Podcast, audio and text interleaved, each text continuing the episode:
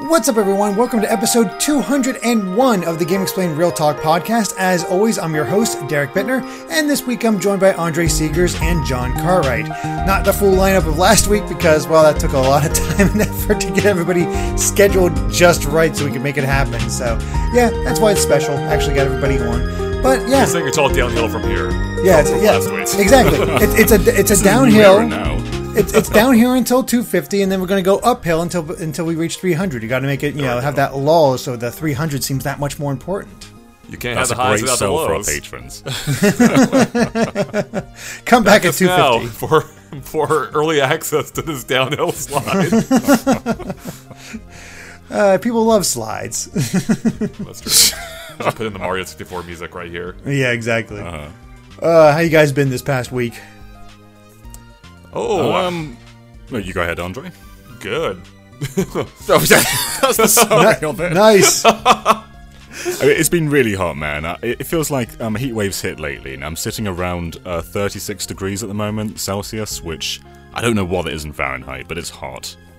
That sounds hot. it hot. sounds hot. uh, just because you know, I know 100 is Oh, yeah. boiling, so it's like That's hmm. 96, 97 degrees in Fahrenheit. Oh so god, that is yeah, that pretty is warm. ridiculous. Don't like Yep, it's the worst too. Like when you have to, do like in my case, I'm, I have to close all my windows and- when I record. Yeah. And Do you it, not- Luckily, it hasn't usually been that hot here, but I still feel it up on the sixth floor. So Do you guys not have central air? No. yeah, I'm I don't just, either. It's, I'm just shut in this room with nothing but walls surrounding me. yeah, it's not really a thing in Seattle. Ugh, man, that's that's what I was like in my old uh, apartment when I first moved out. I had to, I and I only had a wall unit that I could put in, but it obviously it was too loud otherwise, so I had to shut it off anytime I record or stream or whatever. So I'd be finishing, and I'd just be drenched in sweat. It was gross. Yeah, that sounds gross. Yeah, it I get it. Oh goodness, that's that sucks. We've been dealing with uh, rain down here. Uh, we had that Isaias go by. Didn't fortunately just had some heavy downpours. I was uh, up uh, in Pennsylvania for the for the weekend to get my car inspected, uh, and then came down basically the day that Isaias was going up, and it was like, oh okay, it just passed by, no problem. It was a beautiful day driving down after Isaias went, went by. Didn't get hit too bad, but it's just been constant rain down here. Like uh, you know, I, I help I help on uh, Amy mow her lawn, but I haven't been able to for the past week and a half because it just constantly rains because there's just no chance to do it, and Uh huh. it's it's on the docket. So eventually, if we could get two days in a row where it's actually sunny out and the grass can dry, I can actually mow the dang thing. There you go. I um I started playing Mario and Wario on the Super Famicom yesterday. Oh, nice. And it's really good. it's Really? uh, it feels like the precursor to uh, Mario versus Donkey Kong in a lot of ways. So It uses the uh, Super Nintendo mouse, and having that sort of speed and accuracy is really fun for a puzzle game like this. And the funny thing is too is it's fully localized in English. Like there's no Japanese text, so I, I'm not sure why they didn't bring it to the West. Is it one of those things that released really close to the N64? So they was just like, ah, why It bother? was um it was 93, so like not not that close. huh? I have no idea. Maybe the mouse Yeah, didn't sell well in. America. That might be, yeah. I, I guess it's a hard sell to, you know, just sell a Super Nintendo game that works just specifically with the mouse. 'Cause It's just Mario Paint that really used it in the West, I think. I, believe think, so. I could be wrong. I think there were a fair amount of games that had like optional support for the mouse that I didn't even know about. But it is possible those were mostly Japan. But I think like SimCity, for instance, if I am correct, had a mouse option too. Um, I think there might have been a few other games as well, but maybe those were Japanese exclusives. So, but yeah, it is pretty. Uh, it is pretty brazen just to support only the mouse.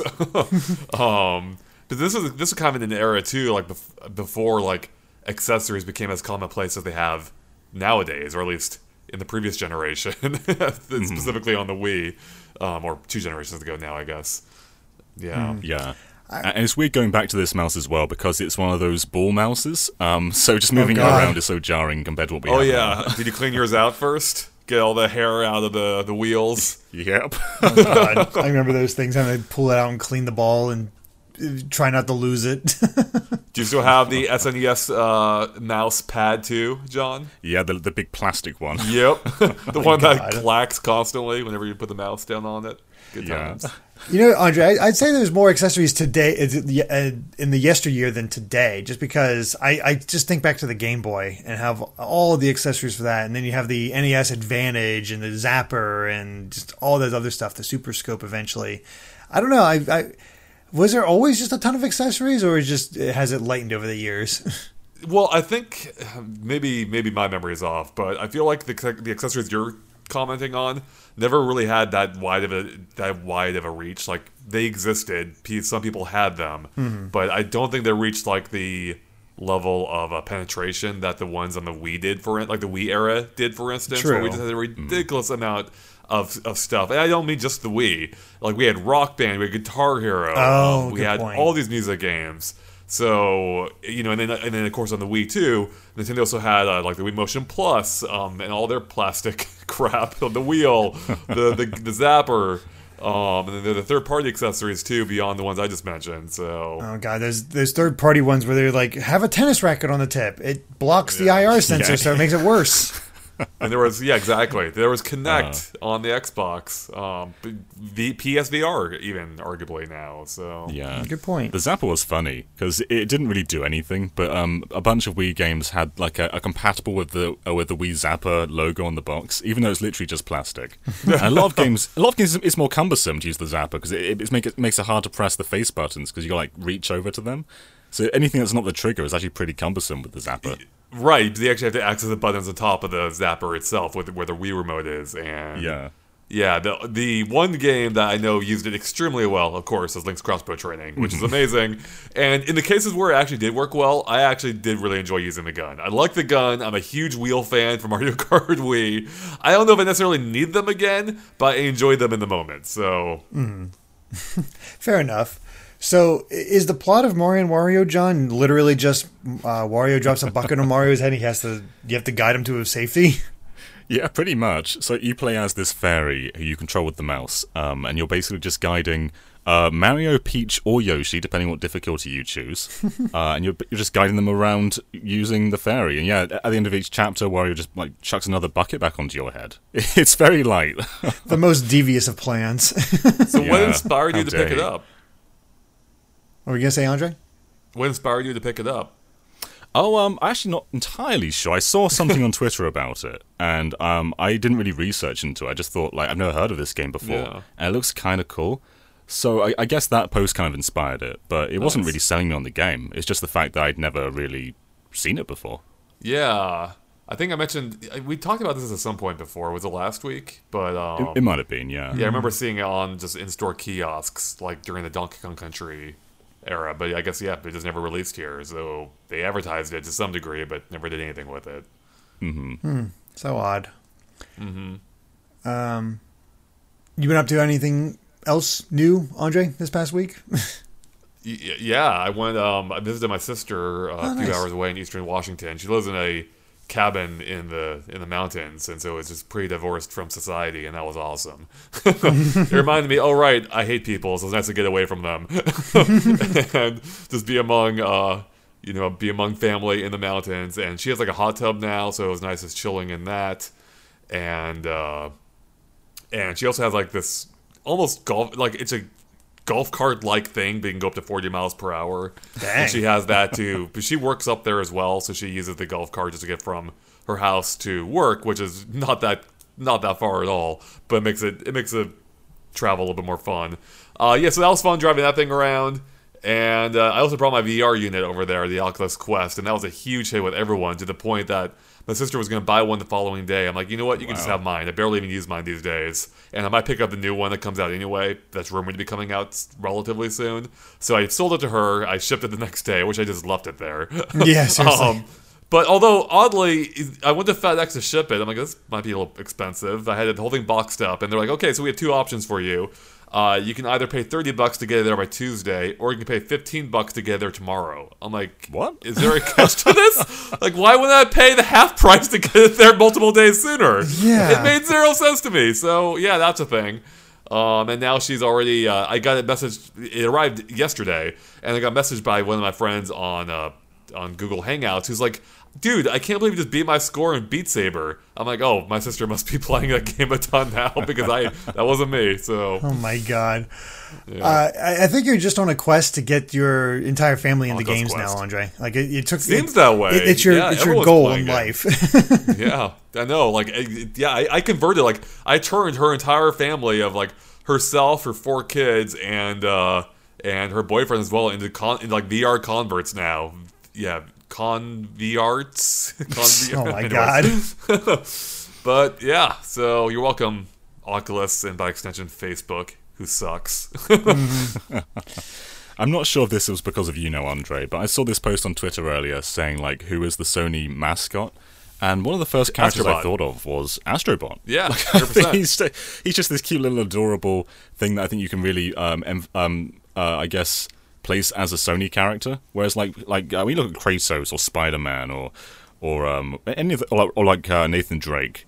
They, they're, they're, they're characters. They're not mascots, though. What about, it's uh, between Ratchet Sackboy, and Clank though? and Astro. I was gonna say I, I- I want to represent some Ratchet and Clank in there because it's a huge fan of that series. I, don't, I I get that, but I don't think it has a wide street. The for whatever reason, I feel like Astrobot has more appeal to, or it reaches a broader spectrum. I'm probably off base. Yeah, it I has a broader no. spectrum. I I mean, guess as, as, in terms of a mascot, I feel like it does though. Ratchet and Clank just doesn't. I don't know. It doesn't quite land for me. I mean, it doesn't land for you, but it's had like 14 games, an attempt at a movie, and Astrobot's stuck on VR. They, uh, I don't know they're if it- if it specifically making a non-VR Actually, it's not stuck. In, it's not stuck in. VR anymore. The new one's not VR exclusive. Yeah. Yeah. So So take that, Derek. No, that's my point against them. Is like they like we put them on VR. It's like oh crap, people actually like it. We need to get them off VR. I feel like I mean I guess my issue is like Ratchet and Clank always feels like it's been a little uh, probably hasn't what what's its sales figures been I've never actually looked at the sales figures. I, I think they're consistently okay. yeah I don't that's think okay so that's that was though. that's what I thought it feels like it's kind of like just been inherently niche and yeah Astrobot has been too given it's on the VR platform um but I feel like this it's had a, a reach broader than its VR exclusivity exclusivity would suggest and it feels like there's just like this uh, groundswell of support for um, Astrobot that I just never felt for Ratchet and Clank, or at least not having in the last few years, certainly. So so I don't know. That's just my that's just my impression. So let me see here. Um, Astrobot's adorable. overall, the figures, I, I I looked at the figures because I'm curious. In terms of franchises, uh, Ratchet and Clank is above God of War and uh, just behind Uncharted. well, at- it's 14 games versus and twenty what, and twenty six five? million. I don't know. God of War's had quite a bit. It's had it's two. It's had its a lot uh, of spin-offs.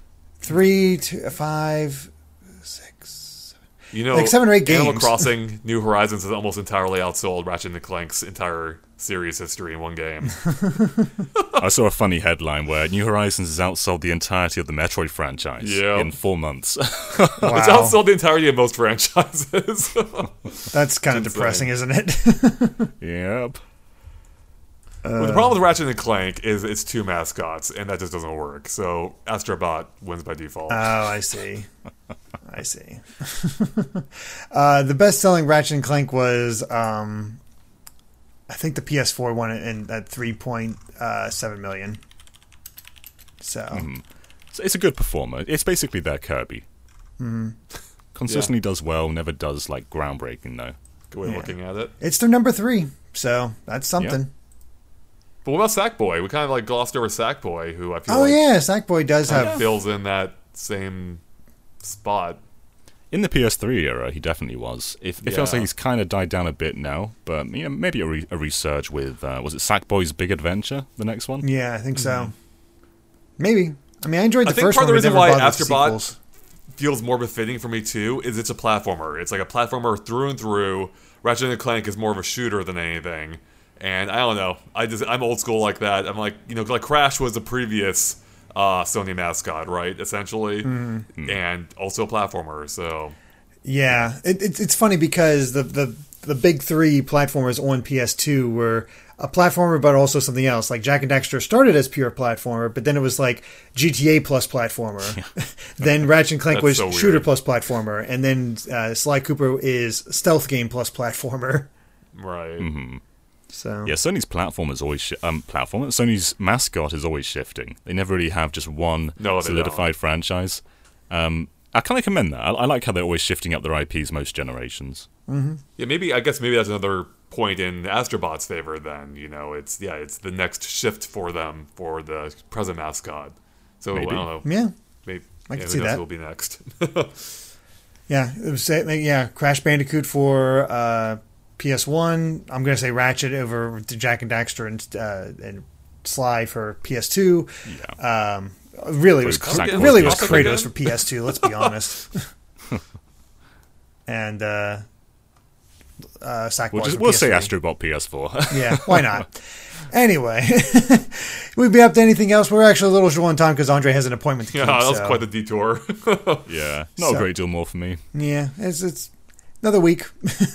yeah. All right. In summary, I hate people and getting away was nice. yeah, that's good.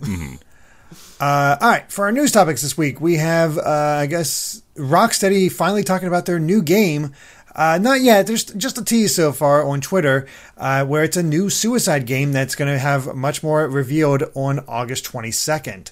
Uh, it seems to be all about taking out the Justice League, which, you know, I'm not sure on this. I'm not uh, totally aware of the Suicide Squad, but I do really like Rocksteady. Um, it, do you think this would be in the same universe as the Arkham games? I mean, there was that hint at Suicide Squad in the Arkham games, so I think probably. So we're probably dealing with um, Harley Quinn from Arkham Asylum and City and, and Knight, Yeah. which you know she's one of the most popular characters in those games. Um, I have a lot of hope for this actually. I, I, I'm looking at Avengers. I get bored just seeing gameplay of that game. Looking at the menus gets me bored. So this this is kind of coming at the, just the right time. Like it's just at the height of Avengers is uh, pre-launch um, media blowout, and then just to announce this, like this has a good chance of really undermining that game. It really is a DC versus Marvel thing, and I, you know, I like Crystal Dynamics, but I think Rocksteady has a more consistent um, uh, pedigree at this point. Granted, it's only Yeah. three games, and Arkham Knight was oh, okay. It was it was definitely I'd say probably the weakest of the trilogy. Hmm.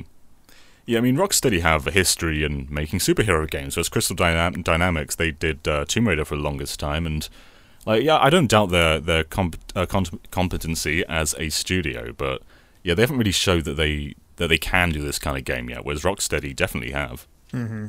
And it is striking just to have that Twitter um, image they had where like if the target is on Superman and imagining like you know if you're there's it's something kind of cool about all right you're a group of villains trying to take down Superman good luck I mean that you want the true ultimate super boss there it is mm-hmm Um, so they've announced that they're, they're going to showcase this game. I, I believe uh, at the end of August. I think it's like August twenty second or something like that. yes that.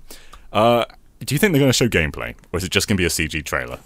I hope it's gameplay should, I'm pretty sure the Arkham series has a history with just doing CG trailers to reveal their games, so I'm not that uh, um, I'm not, I'm not that hopeful that they're going to show gameplay. Hmm. yeah I guess that's true uh, It's a common, it's a modern game, right? Then yeah, it'll be CG. Yeah, unless it's exclusive to go. Sony or going to be shown on Sony first and be like okay here's gameplay do you think Sony's going to get an exclusive character for this game, like Batman's exclusively in the PS4 version? Oh god, that'd be awful. I guess let's go ahead and jump into that other topic because yeah, people. Uh, speaking of Marvel's Avenger, Avengers and uh, Sony and all that, uh, they announced that Spider-Man was being exclusive to the Avengers game, uh, and people are not happy. Uh, mainly, I think it, even people that have PlayStations are not happy about this because, to me, it, it, indicates that well, S- Spider-Man has no role in this. It feels like an exploitation as well. Uh, Sony don't own Spider-Man. Uh, they uh, like they have Spider-Man PS4, the 2018 game, which they absolutely own the rights to, uh, and they own, they own the movie rights. But the actual Spider-Man video game license is just licensed out by Marvel. Anyone can have Spider-Man. We've we've seen him in Ultimate Alliance 3 on the Switch. We saw him in in Marvel vs. Capcom Infinite on Xbox One. Uh, like Spider-Man can go anywhere. Sony have no ownership over him outside of movies and it feels like they, they want people to see him as a Sony character, um, which I have a big problem with. I feel like this is just such a scummy move. Yeah, it, it feels scummy. It, it feels like anti anti consumer in a major way because, uh, as you said on your Twitter, John, this is one of the most popular characters on the planet. Mm, yeah, he, I think he's literally up there in like the top three, maybe the most popular character ever. And that this is a superhero game. You can't just take the most the most um, popular superhero and make him exclusive to your platform and you don't even own him. Uh, it, it, it feels like they're just throwing money around to make sure this is the the definitive version, um, and it's going to make everyone else's experience on other platforms lesser because of it. And he's, he's not mandatory to the story, of course, but this is this is a games as a service game. It's not just about the story. You are going to go back and play as Spider-Man, and whereas other platforms just can't. Um, so I'm actually interested to see what Andre thinks. I know you're not a big superhero fan, but what do you think about Spider-Man being exclusive to one version? I'm not sure because on the one hand, yeah, it obviously sucks, but on the other hand is it any worse had this just been an exclusive game to Sony's platform? I feel like it would actually be raising less ire were that the case. Um, because we've already seen that countless times. So I don't know how upset I should be by this, considering it's something that already exists, and it could be argued, hey, at least Microsoft gets a game, period, as opposed to not. Um, would you rather some gameplay or most of the gameplay rather than none? Hmm. I, I honestly don't know. yeah, I mean, I guess I mean, I guess exclusives suck. Period. But we've just become uh. so used to it that something that strays slightly from that stands out, even though it's yeah, it's weird, right? mm. Because I, I mean, I would rather the game be on every platform, even if one is lesser. But at the same time, it is considerably lesser. It's missing the, the most prominent character in in comic books or in superheroes. Uh, and to me, like even they're, they're, being sold at the same price. They they they have the same content and everything, but one is just considerably more um, more worthy because they threw money at it. Uh, and we see this all the time. Like we, we're always seeing uh, platform holders getting exclusive content, but this feels like something more. Like this is more than just an exclusive level or uh, exclusive skins. Um, this is uh, an entire gameplay approach, which they've just money hatted. Mm-hmm. Yeah, it, it's not like the only thing that they're getting exclusively. Like they're they're getting uh, other stuff that are much more um, minor. You know, they have 30 days exclusive access to a legendary outfit, a moat, take epic takedown, a nameplate um, for each of the characters. Uh, they have just you know PS Plus members will apparently receive a free bundle that contains a rare a rare outfit as well. Um, so like Sony seems to be going much more all into this to get those exclusives or at least get stuff early uh, for this. And but Spider Man is just the biggest deal about this because well, it's a whole freaking character. Mm.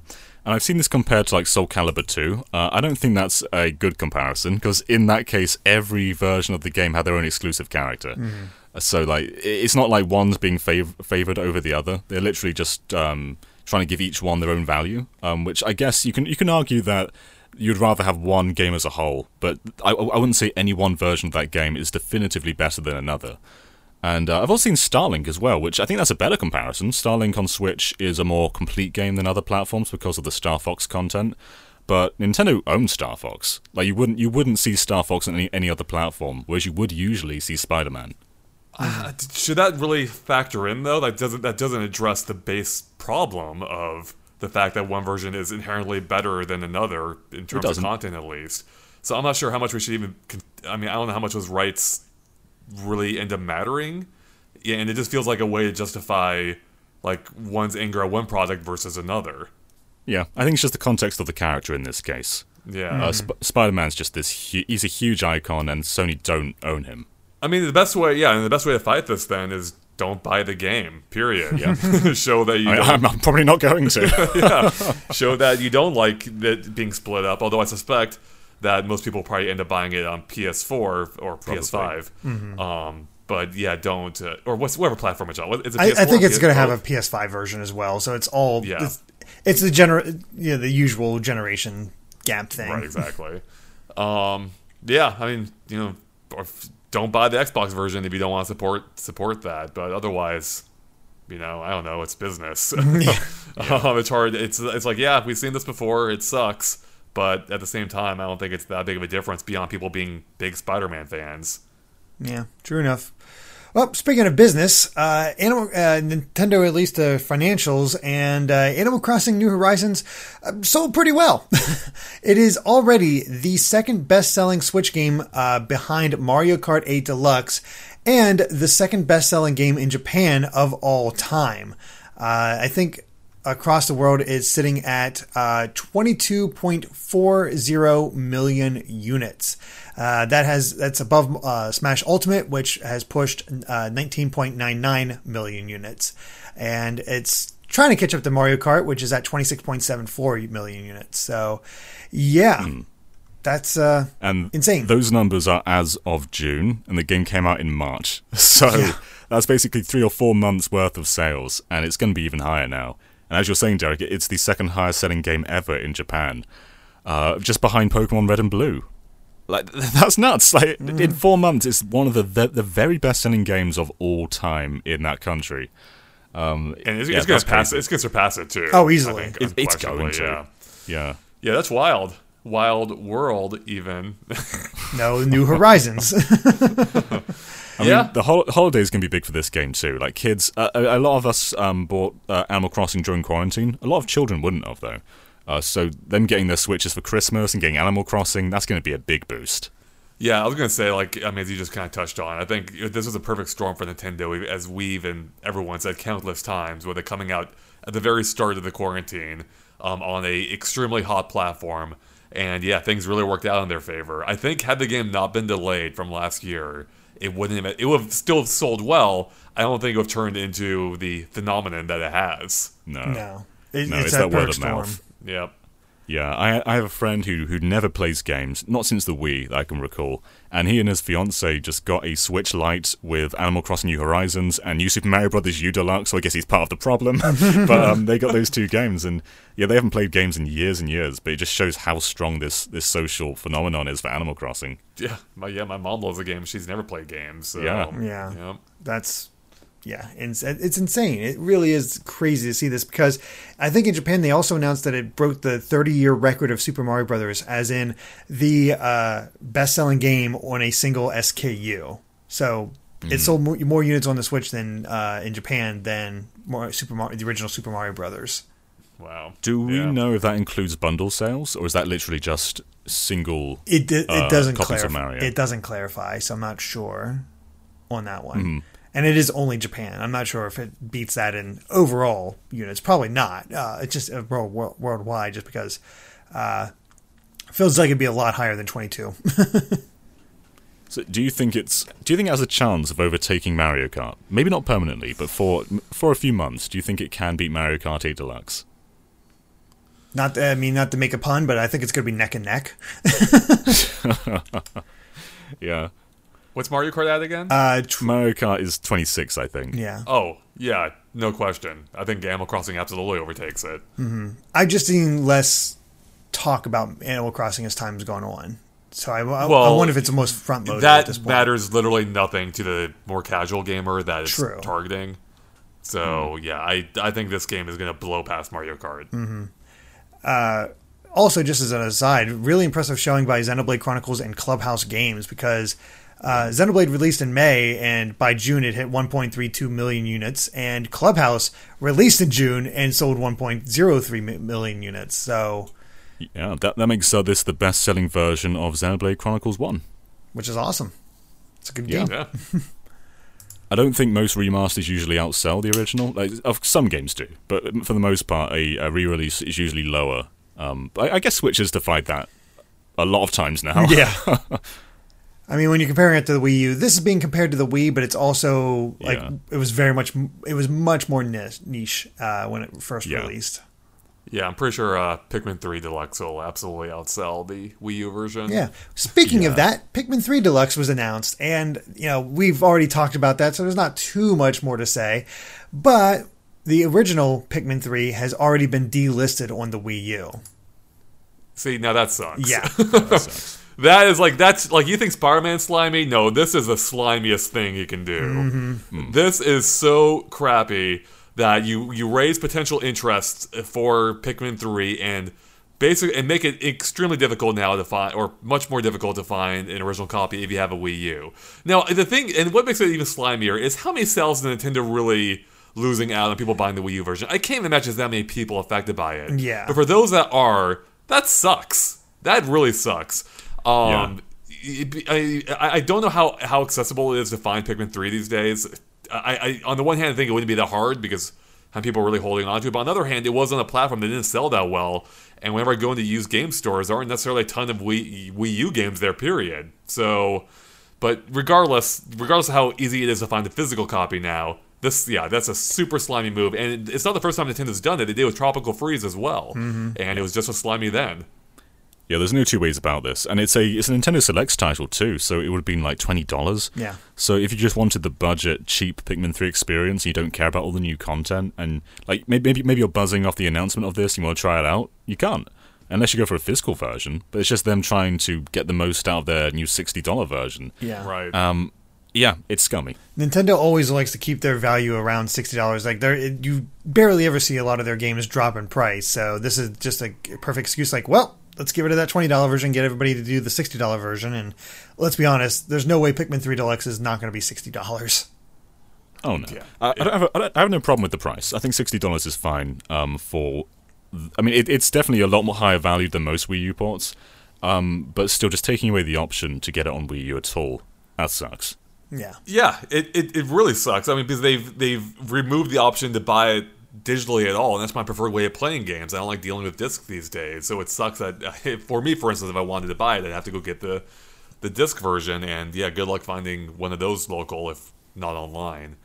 Um, yeah, so this is just a really uh, scummy move by Nintendo. Like it it it's just disappointing. Like especially, I mean, I feel like when you have like a digital shop, like you should try your best to preserve as much of it as possible for as long as possible, make everything accessible you, that you can on it, and it just shows like a, I mean, it just it just reflects poorly on Nintendo and their and how they handle the digital ecosystems. Like, is this going to happen on Switch 2 in the future, or on the Switch as well in the future, whenever its hmm. successor comes out? yeah, I, Yeah, I, and there's still going to be value to the Wii U version. Like, like I don't, we don't know how the control scheme's going to be on Switch yet, but there's a high chance that the Wii Remote and Nunchuk is just going to be a, va- a far more versatile uh, control scheme. And for that reason alone, there's still reason to go back to the, the, the original one.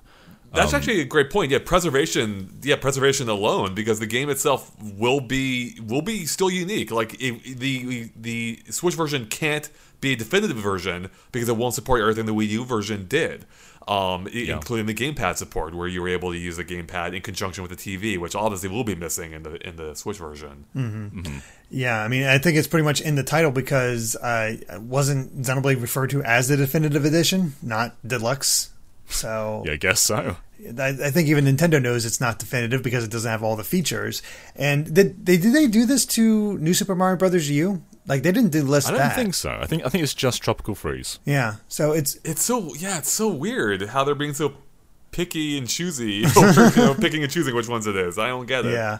I, I, th- I think this brings more fuel to the fire with so many people like uh, you know c- consider Nintendo anti game preservation, which arguably they are, and justify themselves well doing the whole massive leak that happened or um, whatever else they do, like the whole uh, ROM scene and whatnot. It's just Nintendo doesn't present themselves well when it comes to game pres- preservation. Yeah, I didn't make that connection. You're right. the timing of this is uh, less than ideal. Not that would ever be ideal, but No. it's just less than uh, the less than ideal. yeah. All right. Well, the last bit of news we have this week is uh, another surprise out of nowhere, where uh, Super Smash Bros. Ultimate got an update that added a new small battlefield stage. Uh, okay. Thank God. You know, I have I've been saying time and time again that ba- I cannot stand Battlefield and that third pesky platform on top. I don't know how people have been dealing with it all these years, all these decades. That that stage has historically been a disaster, and I'm glad Nintendo finally got around to addressing it with small Battlefield. It's I thought this was a joke. I woke I up in the too. morning and just saw this all over Twitter. I didn't think it was real. you did not check GameExplain.com. that's when that's when it verified it was real. I was like, "Whoa, we covered this." yeah, exactly. it's really cool that this got added in, but I think it also raises a lot of expectation amongst fans because they just, uh, you know, it's like I've already seen the discussions like what other old stages could all of a sudden be added in for free. That'd be cool, and I I think people have to lower their expe- expectations a bit. It's literally just shrinking it a bit and taking away a platform that is ca- that can't be much effort compared to upresing like Mario Kart from uh, 3DS. Did it even Yeah. shrink? I thought they just just removed the third platform. I don't. Even, I have. Not, I have not checked it think out, so I'm not it. sure. Am am I Yeah. a bad guy to be disappointed that not every stage got like a, a small battlefield alternative? Because we got, we got regular battle, battlefield, we got the Final Destination one. I want mini battlefield for everything now. Yeah. They, they could just scale it Mad down, man. right? You, you have to modify it, just scale or scale the character. Like you know what? I guess you could kind of mimic it, John, just by making all the characters big permanently. Yeah, There you go. perfect. Yeah, I mean this. I mean this was like a fun little borderline pointless surprise for some people. I imagine there's an audience this will cater to, probably more the more hardcore demographic. This is something I've never heard about. I don't know if there was a demand for this, um, but uh, hey, you know it's another stage, so that's cool. Is- and did they add the uh, the random battlefield selector with this too? With They did, update? yeah. Yeah, okay. I, th- I saw that. I wasn't sure if that was new or not. I'm like, oh, that's interesting. Um, and then they also added the ability to add any custom sound or any custom music you want to those uh, to those stages, which is nice. Yeah, Yeah, that's Battle- really awesome. the battlefields and the Final Destination and Final Destination. So that's I wish Green Hill had the um, small battlefield platforms um, because in Sonic 1, the very first boss you Oh, yeah. fight is Eggman with that giant ball. And to have that with just the platforms directly how they are in Sonic 1 would work so well. I- is the small. I'm trying to remember. Is the small battlefield layout the same as like how you fight uh, Metal Mario in the Smash 64? No, Um, they had a single platform that was Yeah, uh, that's off center, Oh, I see. I see. and it was like angled at the point. I think. Okay, I, I wasn't sure. I was like, Yeah. oh, is that like deep cut I was, reference? yeah, no. I want that stage to come back. I've been hope, I've been hoping for it forever. Where, where is it? Same. I, I know Derek was just saying don't expect more stages, but I want them. I know. I do too. there aren't just- that many more left. I just want them to truly make it the ultimate stage select. We're still missing only a handful of stages. It's not, come on. Like, I can't imagine that their budget ran out at the final, like, what, 5% of stages? Really? Yeah. I, I see excuses a lot for few, um, for a lot of them, like um, the tropical, uh, the return stage from DKC. Some people say it wouldn't play well with uh, stage morph. Maybe it wouldn't. Just disable it though. Uh, they they often d- disable features, like assist trophies are disabled depending on the stage. So, like if stage morph is selected, just don't have it come up there. Yeah. God, that's a word. That was like one of the most unique stages too. It's the only one with that dual layer uh, gameplay mechanic, and it yeah, it sucks that they pulled it out. So once again, Smash Brothers Ultimate can't be the definitive Smash without that tropical or without the DKC stage. Of course, that just Yeah. yeah, that's just the way the way it works. Uh, um, I, I, I didn't this also shift how the level layout where like level select was as well. Uh, so because it was like pure all the way down, and people were wondering if there's going to be like a page two uh, for the future DLC, and that's now not a thing. Yeah, yeah. So they shifted uh, ev- because there's now a, a random select for battlefield. There is uh, more icons on there now, and I think it should finish after all the DLC characters. Okay. As in, be, it'd be a complete square. I think. Well, there goes our hopes. Our hopes have been dashed. We just need enough new st- of, of the returning stages so it makes another line. That's all. to be fair, I always did hate when when the stages got pushed to a second screen. They always just felt secondary to me, Yeah. and they were easy to forget about. So Same here. Uh, real quick, uh, John, how do you feel about the uh, apparently easing up on um, Elite Smash? Oh, that's good. I haven't actually uh, played online since the update, but that's a really good thing. Elite Smash is such a broken system. I'm not sure how they've changed it. I, I, I have heard they've made it easier. Maybe they've just lowered um, the threshold for getting in, or maybe they've lowered the amount of points you lose. But It just- yeah, the way yeah, it used to work it is just says the, the higher you got, the more points you would lose, which sucked.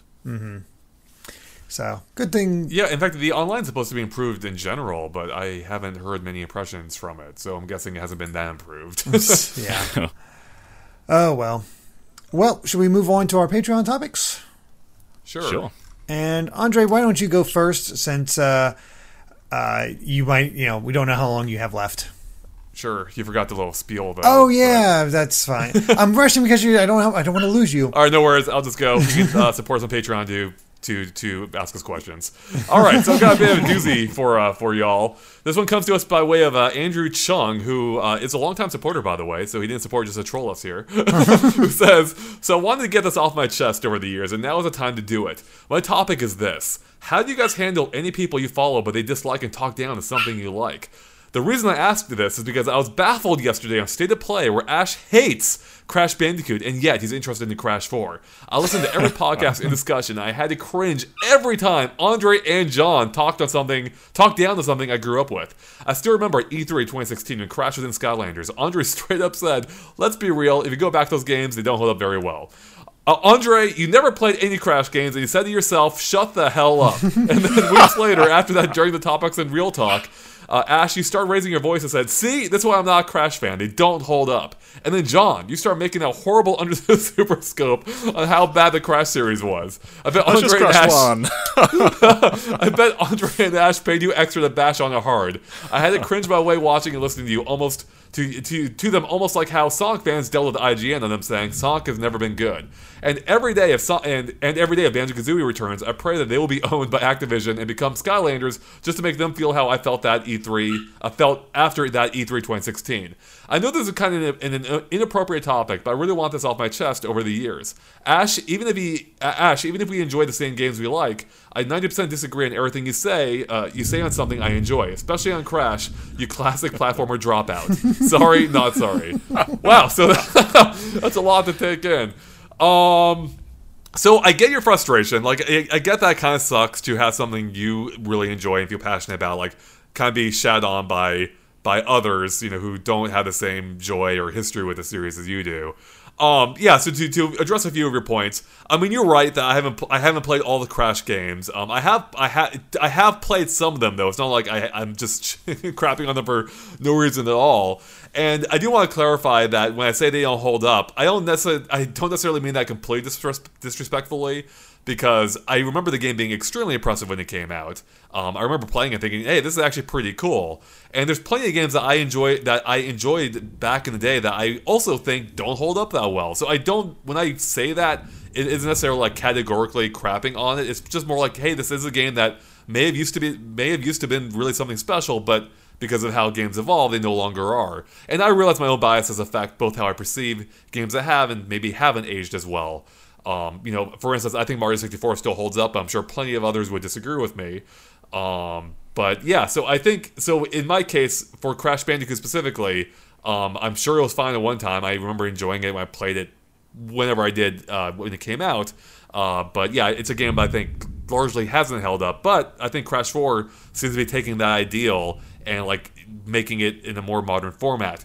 But your to your specific question of how do you handle any people that you follow but they dislike and talk down something you'd like, I mean, I just put up with it. I'll, I'll either reply to them on Twitter or I just won't say anything at all. Um, and beyond that, I don't have much of a reaction. You know, like I, I, there's not much more else I do. It's like, yeah, if they don't like something I dislike, you know, if, if it really bugged me, I would have followed Derek long ago on Twitter. hey, I, my my uh, link between worlds is better than Link to the Past. I think is almost reaching three thousand likes. So clearly, I'm I'm on to something. Three thousand likes, Derek, is a, a, drop in the bucket to the Twitter demographic it could be reaching. um, I'm sure I could gather far more Link to the Past fans if I wanted to. but that that, like speaks to my point, though, the fact that we can have these disagreements and it doesn't really matter. Um, so I understand again that you like you are a big Crash fan and that um, you know, and that you, know it sucks that you don't have that representation here on Game Explain, seemingly. But you know, at the same time, we have disagreements among our own staff, and you know, we don't always see eye to eye ourselves. But it's just something you kind of have to live with. Uh, Derek is a Crash fan as well. Um, I I like Crash. I mean, I like Crash two and three. I just I, the first one I think is flawed in a lot of ways, and I think I think I addressed that in the video. Maybe I didn't um, address how much I like the rest of the series, but I don't hate Crash in its entirety. Um, but I do. I, I, I can understand this. Like I I often um, complain about Halo 4 and 5, and there are some Halo 5 fans out there, and they are, because they play the game a lot, like they play it daily. That's their go-to multiplayer game. So when I bash it, they don't quite understand what I mean. And I think that's just because to me it did a lot of what I didn't want Halo to do. So maybe in its own respect it has pros, but they're not the pros that I see. Um, well, it, it, it's a bit of both. Like, they're not the pros that I want from Halo, and also I don't really like them, just taken as they are. Um, but I understand people like different things, and when I see that myself on Twitter, if someone's saying like, um, now for example, I like Sonic Adventure. I think it's a flawed game, but I think the core gameplay is still fun, uh, and people bash that game all the time. I just, I just can't ignore it. Like, you like what you like. Not everyone's gonna feel the same. Oh yeah, Um, I mean, no one likes Stonewall FX but me, and I'm fine with that. Uh-huh. I, I mean, you're talking to the guy who loves the Kingdom Hearts series. People, that's a go-to bashing game, almost more so than almost as much as Sonic, I'd say. Just you know, you always see, see those people, uh, even from Andre. Plot makes no sense. I don't get it. I don't get it. It's just darkness, darkness, darkness. And yeah, you just sort of shrug your shoulders, laugh it off because hey, I still like it and I can recognize its faults. And you know, like like with John, the first Crash Bandicoot game is not great in retrospect uh, in how a lot of it is handled. And thankfully, we have the N. Sane trilogy making Cla- Crash 1 much more playable, much more enjoyable. And 2 and 3 are classics, in my opinion. They are fantastic games and a big. And I've not played beyond. Crash Team Racing, any Crash game beyond Team Racing, uh, so nothing made by Naughty Dog, and I'm very interested in Crash Four. I'm probably going to be the one insisting on being the one to review that. That makes no sense, I think, yeah. But yeah, Crash 4 does look really good. and I think we've all pretty much praised that game.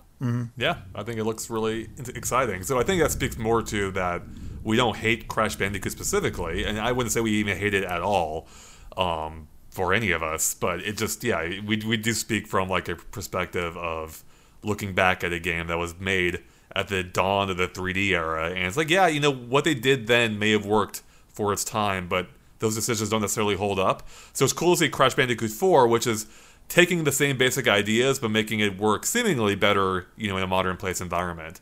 Um, And that's why I'm excited for it, you know. So, like, I mean, for comparison, like, I, I think a lot of the some of my favorite franchises when you go back to their how they began. I don't think they, had, they hold up that well either. I don't think Super Mario Brothers is especially great these days. I don't think The Legend of Zelda is particularly fun. um, I don't hate it, but I don't think it's a game I'd go back to over, say, A Link to the Past or any other or any of the other modern incarnations.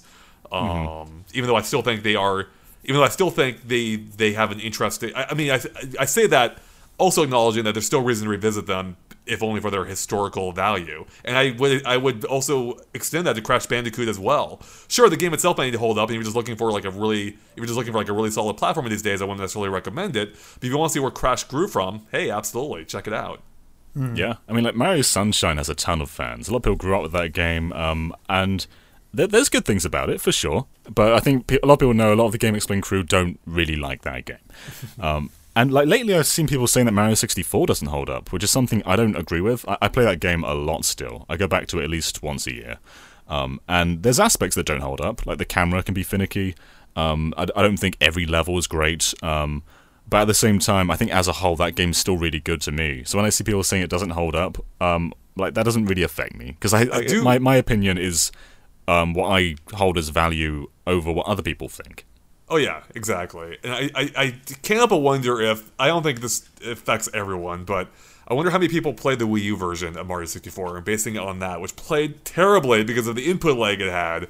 So I don't know if that's a factor or not. Maybe. but Maybe. I just want to bring it up.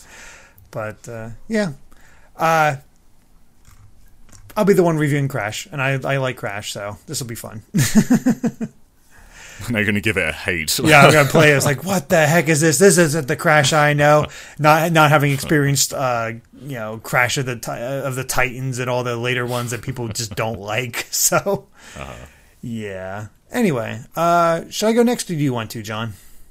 Why don't you go ahead, Derek? All right, this comes from Becca, who says, Do you feel like core fans of consoles forget people aren't as involved as they are? I have never played a Pikmin game in my life and have no idea what the games are about, my only experience being from Smash. I am now an avid Switch gaming game owning. I'm now. A, Hold on. I am now an avid Switch gamer owning all but two of Nintendo's first party releases, but there are plenty like me who are still experiencing these Wii U ports for the first time. And yeah, absolutely. The thing is, when you're on social media a lot or uh, forums, you're interacting with people who play these games the most, who are just as invested as you. Uh, that you know, and it, it provides the illusion that everybody thinks this way. And you you get more involved. You get like, oh, just give me Pikmin four, not Pikmin three, and to other people who have not experienced this, like you, it's like, oh, Pikmin 3, I've not tried this game before, and let's check it out. This could be really fun. I hear a lot of good things. So I, I think it's that kind of insular uh, notion of Twitter, Facebook, forums, whatever. Uh, it's because you are the super fans. You're the ones that really get involved in all this. And how dare somebody not be in this? Like, why aren't you as, as why isn't everybody demanding that uh, you know Nintendo do better and just get Pikmin four instead of worrying about a port or all these ports on the Switch? Or you know, why didn't Nintendo or Game Freak fix that tree? that kind of thing.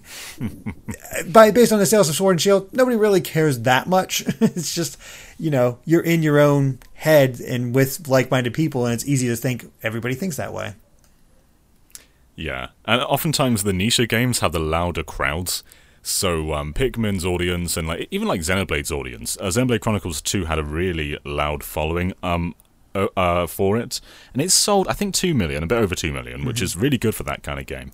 Um, but it definitely doesn't reflect the amount of volume it had in comparison to a game like I don't know, like Mario Kart 8 Deluxe. that game was of course it's huge, but people weren't as hyped for it as as let's say Xenoblade, or at least they weren't as loud for it because it's just more Mario Kart 8, which we've had for a long time now. Um, so there's definitely this feeling like the core fans probably do forget that everyone's not not as invested in a game as they are, and something they hold as the next big thing probably won't be as big as they think it will be. Yep. Yeah, you pretty much said it. All right. All right, Nice and simple. that was a quick one. Thank you, Becca. yeah. All right, John. So uh, I'm sorry if I pronounced this wrong, but is it Mario Orca? Mario Ochoa? Orcha? Ochoa? I'm not sure. Is that Well, like they the say- Twilight Princess bird? Yeah. Oh, Oh God. god, I'm flashbacks to those.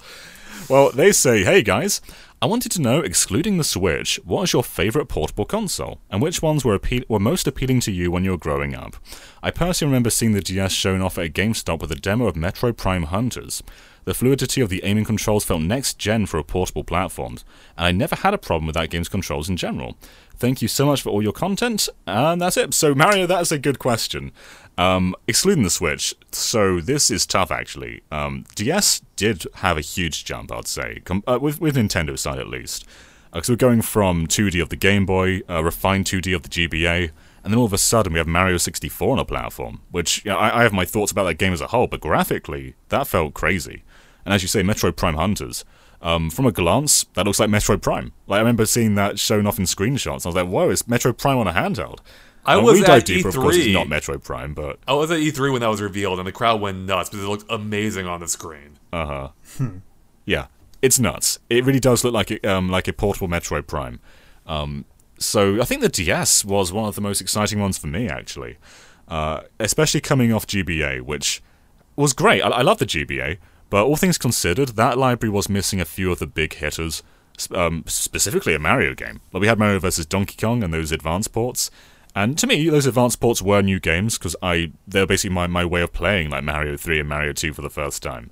Um, but having something brand new like New Super Mario Brothers, having that that that big um, cultural impact over that. Like that felt like the first time, at least in Europe, because it's not really Nintendo Land, but in in Europe, it felt like that was when Nintendo really took over. Everyone had Mario, everyone had Nintendogs. Um, so I think that uh, the DS for me is one of the most versatile platforms they've had in a long time, and it's one one of the most memorable uh, transitions for me. I mean, as far as uh, favorite portable console, I, I kind of have to go to the DS because I'm like thinking over the consoles. I've you know had all the uh, Nintendo ones, and I had a Game Gear growing up, and I had a PSP, and I got a Vita, but I never really got as many games for those. Never really sat down and sat uh, played them. DS, I have a huge library of games. There are so many great games on the DS to experience, and just it. it it's probably up there as one of the best consoles of all time. It just it, even beyond portable. It's just really that good uh, with a lot of unique ideas. Uh, it felt a bit forced in the beginning, but when uh, companies started figuring out like what kind of levels of uh, you know gimmick gimmickry they should have in relation to the touchscreen, uh, it, it really upped the quality and made for something great. As far as my for- favorite one growing up, I mean, it has to be the original Game Boy because I played that a ton on the on road trips and whatnot. And I think I was a early teenager by the time Game Boy Advance came out. So there was really no other challengers. Yeah, I had a ga- I had a Game Gear, but I had four games for it, so it was not really a contender. It had to be the Game Boy. Yeah. Uh, when I say DS, I mean DS Lite. I'm not Yeah. talking about the one they launched with. I did- That, that was such a that was such a, a change for that platform. It, it, like I remember the DS came out and no one really batted an eye for a long time. Mm-hmm. Um, it was when the Lite came along with with uh, the, the the like a real first party games. That's really when it took off. Mm-hmm. Yeah, I didn't bother getting it until New Super Mario Brothers with DS Lite. Yeah, it's the original Game Boy for me. My interest in handheld gaming has been on a slide ever since probably the original platform. So that definitely affects my perception as well. But I love the original Game Boy. It was such a novel idea being able to play what seemed like console, like basically NES caliber games on the go anywhere with an, with with basically an insane battery life.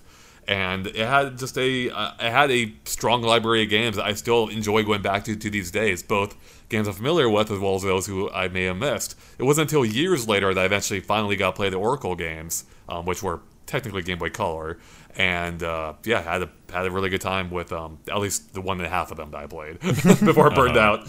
Um, yeah, no, it's the original. There was a magic to the original Game Boy that haven't been that no other por- portable system has since fully captured, and I don't think they could. It was just like the novelty being able to play these games on the go anywhere, including like Mario, Tetris. You know, um, Don- uh, if you include the Game Boy Color, Donkey Kong Country, um, Donkey Kong Land. Uh, so yeah, I I really enjoyed the platform, um, and Game Boy's Yeah. fascinating because there's there's a it, it- its life cycle was so long that um, it was 10 the, it was the system I grew up with, even though I'm younger than you guys. Right. Like Pokemon Pokemon Red and Blue was huge when um, when I was in school. yeah, Yeah, the Game Boy is yeah, it's such a basically crazy on death's platform. door by the time Pokemon came out, and all of a sudden it just blew Yeah. up. It, it Pokemon saved the Game Boy, I'd say. Oh yeah, it totally did. Yeah, and in fact, I mean, Pokemon. Like I, I love. I've said this before. I love the original Pokemon, but no other game since has really caught my interest, and that's probably part of the reason why the Game Boy holds a special part, special place in my heart for me. Because yeah, that I associate all those positive Pokemon memories with it, and no other game since then has been able to capture it. So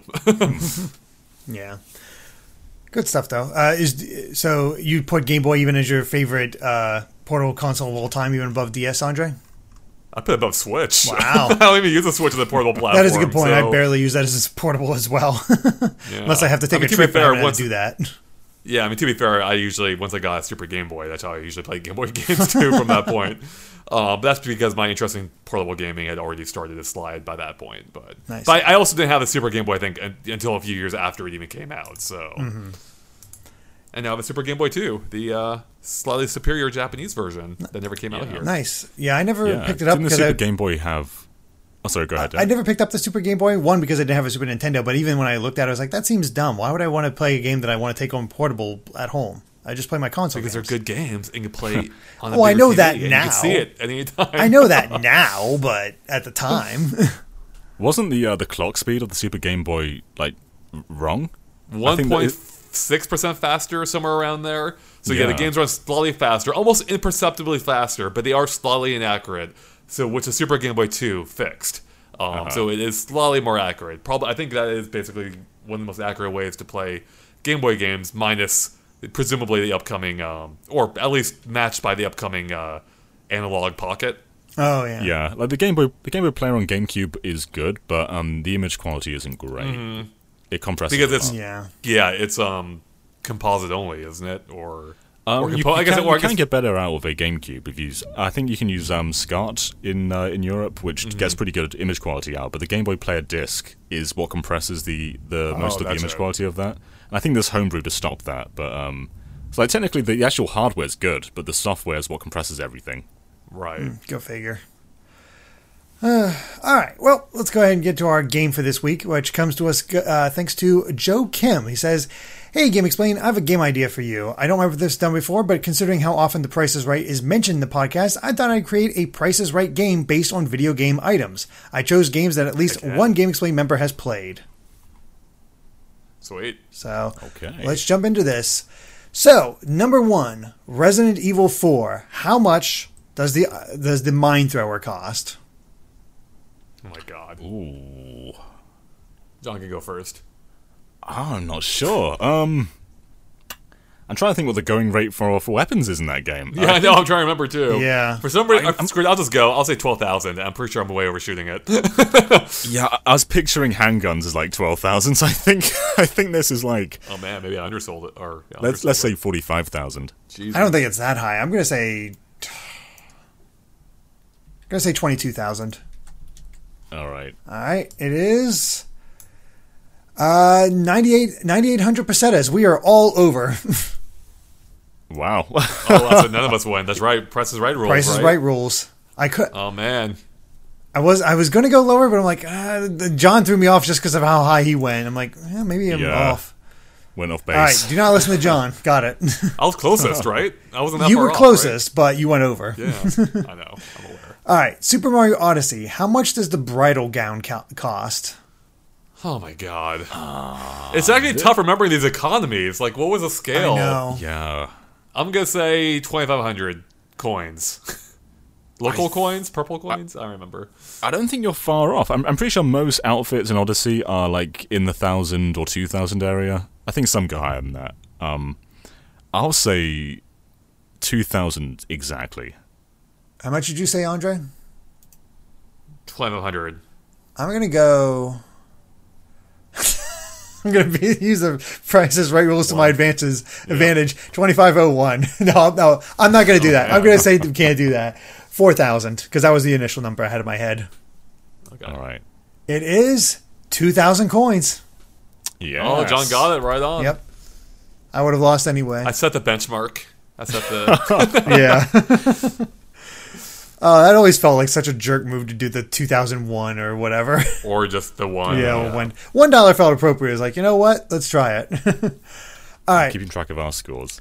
Castlevania Symphony of the Night. How much does an elixir cost? Considering We need you to lead us down. Yeah, What's the economy? I didn't for buy Symphony- crap in Symphony Symphony. I bought weapons or other stuff. Stuff, and I'm notorious for not using my potions. So, um, Hurry. 500. Okay. One. So are they typically low then? I not as much as weapons, but I, I forget. I guess I have no idea on the econ- uh, economy on this one. I, I- I'll go a thousand. I'll go one. I've, I've never played the game, so I'm going one. There you go. Cover my bases. All right, it's 8,000. Dang. Yeah, I, Yeah, I com- completely forgot. I was, as soon as I said, it, I was like, I'm probably way under on that one, but whatever. So John won, right? Yeah, John won. Yeah. Okay. All right, Spl- Doesn't feel good to win like that. no. All right, Splatoon 2, the NZAP 83. How much does it cost? God. Nine thousand. Uh, I'm trying, God, I'm trying to remember what Splatoon's Yeah, weapons are. remember. Um, four thousand. 6,000. It is 11,100. Yes. There's Andre Dang then. it. Nice. All right. The Legend of Zelda Breath of the Wild. How much does the Hylian shield cost? Could you even buy that? I think I know this. I think I know this. This. Oh, I'll, I'll, let- I'll let Derek go first. A thousand. Three thousand. I've bought. I've Oh, bought this man. multiple times now because I keep breaking mine. Andre? I said four fifty. Oh, okay. Yeah, 3,000. Dang. Dang. All right. right on twice. Yep. yeah, yeah. All right. Kingdom Hearts 3, a Kupo coin. No idea. It's it's a thing that brings you back to life if you die, but I didn't die that much because it wasn't that hard in normal mode. Oh wait. Okay, I, I got this one. It's one of itself. It's a coin, right? So Uh, I'm gonna say a thousand money because that's the currency. Okay. money's the I'll go- currency. Yeah, M U Right, M M U N N Y like honey for Winnie the Pooh. Oh wow. Yeah, I'm five hundred. Uh, seventeen Seventeen. hundred. All right. It is four hundred. Wow. oh, How much did you say, Which John? just no one get it then. Okay. Okay. Oh, we're all over. All right. Animal Crossing. You should have stayed as one, Andre. Yeah. I know. I mean, that's a funny thing with Kupo coins. Like you think you you think the revive item would be expensive, but I mean, you can only hold one, but it's only costs four hundred. It's ridiculous. All right, Animal Crossing: New Horizons. How much do the KK songs cost? I don't know. Um, I'll go f- uh five thousand bells. A thousand bells. All right, I'm gonna go four hundred. it is. That's quite low. Yeah. How much did you say, John? Us five thousand. It's thirty two hundred. So I actually get one. Not by much, Oh, but nice. okay. I'm not that close, but at least I got it. All right, Dark Souls three. The firebomb sold by Gre- Grot. G R E I R A T. I don't really buy Firebombs. Um, I, I'm gonna say it costs you a, a thousand souls. Which game is this? Dark Souls. Dark Souls three. Yeah. Oh god, I've never played it. Yeah, me neither. One. One soul. How much did you say, John? a thousand. I'll do eleven hundred. Okay. Uh, fifty souls. John Andre gets it. Yes. God damn it! You you laughed at my one. Oh my god. All right, Paper Mario: The Thousand Year Door. How much does a Dizzy Dial cost? so this is a pretty low coin economy. If Yeah. I recall. Mhm. I'm gonna go thirty coins. I'll go fifty. Six. Six coins. All right. Yep. Okay. Yep, six coins. Yes. Did you know that one? no. I thought for some reason I had seven in my head, and it just decided to go one lower than that. So, Go figure. Oh wow. oh man. All right. What's the score? Are we? What is John still leading? yeah. I, um. So right now, actually, Andre, you're leading by one. You got What? four points. I've got three, and Derek has one. Woo. I thought for sure we were. I thought at best we were tied. All right. Not All quite. Final Fantasy VII Remake, the healing materia. How much does it cost? Oh God, I, they throw so many of that at you. I never bought them. I don't think it's much. I think it's like 500 gil. yeah, I think I think you're right. I don't think we can both say it, but you so you got it in. So I'm gonna go 501 just because. Oh, 505 Oh, no. because. Seven seven seven. All right, I'm doomed. it's 600 gil. Oh, So you win then, Derek. Yeah, You sniped me. I did snipe you, but I. But to be fair, I also thought it was 500. I just can't choose the same number. All right, Stardew Valley. How much do starfruit seeds cost? I don't remember how much things cost in this game. Yeah, no, it's been a while since I played. I'm gonna say 200. I don't know.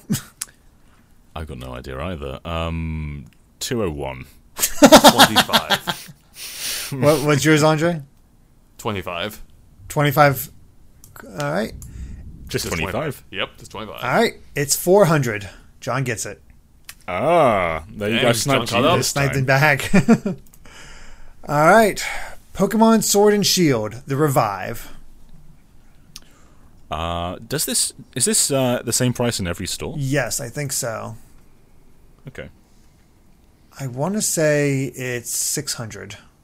I might be wrong though. I can't. I can't remember for the life of me. I feel like I'm a little thousand eight hundred Poke dollars. Oh man. All right, Andre. Fif- 50. 50 yen, or whatever it it's not. I can tell you, it's not fifty. It is 2,000 Poke Dollars. I think I got that then. Yeah. All right. Oh, jump all ahead. Last one. So Yeah, what? so, So, what? okay, Andre, if you get this, then uh, we're drawing. And there's a, there is a bonus round. So all right, Banjo Tooie, a Jiggy at Pawnos. Oh, I don't know. Banjo Tooie. a Jig- Who's what? Who? A Jiggy at Pawnos. Yeah, I know that. Who's Pano? Pawno is that uh, the rat guy from uh, Jolly Roger Lagoon. The rat. He runs the bar. I bar. can't rem- I can't remember this. Wait, It's been a long rat, time since Wait, I a played rat guy two, runs a bar. Or some sort of some a toad. huh? A toad runs a bar. And ban- uh, was it a toad? I thought the toad was the one you re- the girlfriend you rescued. I'm googling porno. Hopefully, nothing bad comes up. He's wait. He's he's green. Isn't Oh he? wait, you're right. He's in a different thing. It's not in the bar. It's in the thing under the glass in the museum. It's still Jolly Roger Lagoon. Okay, who Yeah, are we Pawno's- talking about then? Are we talking? Porno's a rat guy with a pirate hat on. So I was right about the rat guy, just was wrong about the location. So yeah, there's a store with a jiggy under a glass. Do you have a link to that picture, John? If you found him, thanks. Yeah, post them in. I have Great to see. porno discovery. Here you go. He's, a, he's in our, our Prime channel. All right. I'm, tr- Oh my god, I don't remember. I barely remember this guy. I'm trying to remember how much I paid. What? You pay in notes? No, there's a different currency. What I'll say that.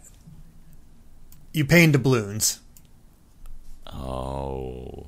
I don't. This shouldn't even- be much. Yeah, it's. I think I'm gonna go. Uh, since I know her the best, I'll go first, thinking because I'm not 100 percent positive on this one, but I'm gonna say five. oh yeah, I was gonna. I had seven in mind, so I'll go seven. One. It is twenty. Wow. So- All right. oh, so Andre Andre tied it. it up. Yeah. All right, five on five, Andre. I couldn't remember. I could remember that being a lot of doubloons, but I couldn't remember exactly the, the the currency. Anyway, bonus round. What is the exact price of arcade arcade archives Mario Brothers in the United States? First person to guess locks it in. Each person must guess differently. Closest answer gets the point. Archi- Six okay, dollars ninety nine. Four ninety nine. What'd you say, John? Six dollars ninety nine. It is seven dollars ninety nine cents. Ah, nice. So John wins it. yep. Yeah, Good job, John. I, I kind of knew that because I remember all the all the arcade classic games are at flat rate, to, like, regardless of what game they are. Mm-hmm. So even Mario Brothers is pretty expensive. That's pretty. I mean, you're still dealing with um, U.S. currency though, right? And you're used to. I had to I had to go on the US eShop a few times to get. Okay, uh, nice. I think Super Mario Brothers. Might might have been that versus Mario Super Mario Brothers. yeah. Yeah. Yeah, well, that's it. So that was a fun game. I, th- I, I sucked. That was a, yeah. Thanks for making it. That was actually really fun. Mm-hmm. Yeah, Derek got two points. That's not too bad. Woo! Two out of 13. Oy, that's a failure. Anyway, that about covers it for episode 201 of the GameXplain Real Talk podcast. So thank you all so much for listening each and every week. If you want to support the podcast, you can uh, support us over on Patreon. Get uh, these podcasts three days early every Friday, usually, uh, for $1 a month. And uh, get access to, uh, you know, have access to uh, our disc, uh, VIP Discord, as well as offer up questions and games like the ones we have here. And for an extra, uh, for five dollars a month, you can uh, join us for our game club uh, uh, tier and see those early. Take part in exclusive streams. Uh, get the finished version early and help vote for what we play next in it. So, yeah. Thank you all so much for listening, and we'll catch you next week for episode 202. Till then, bye.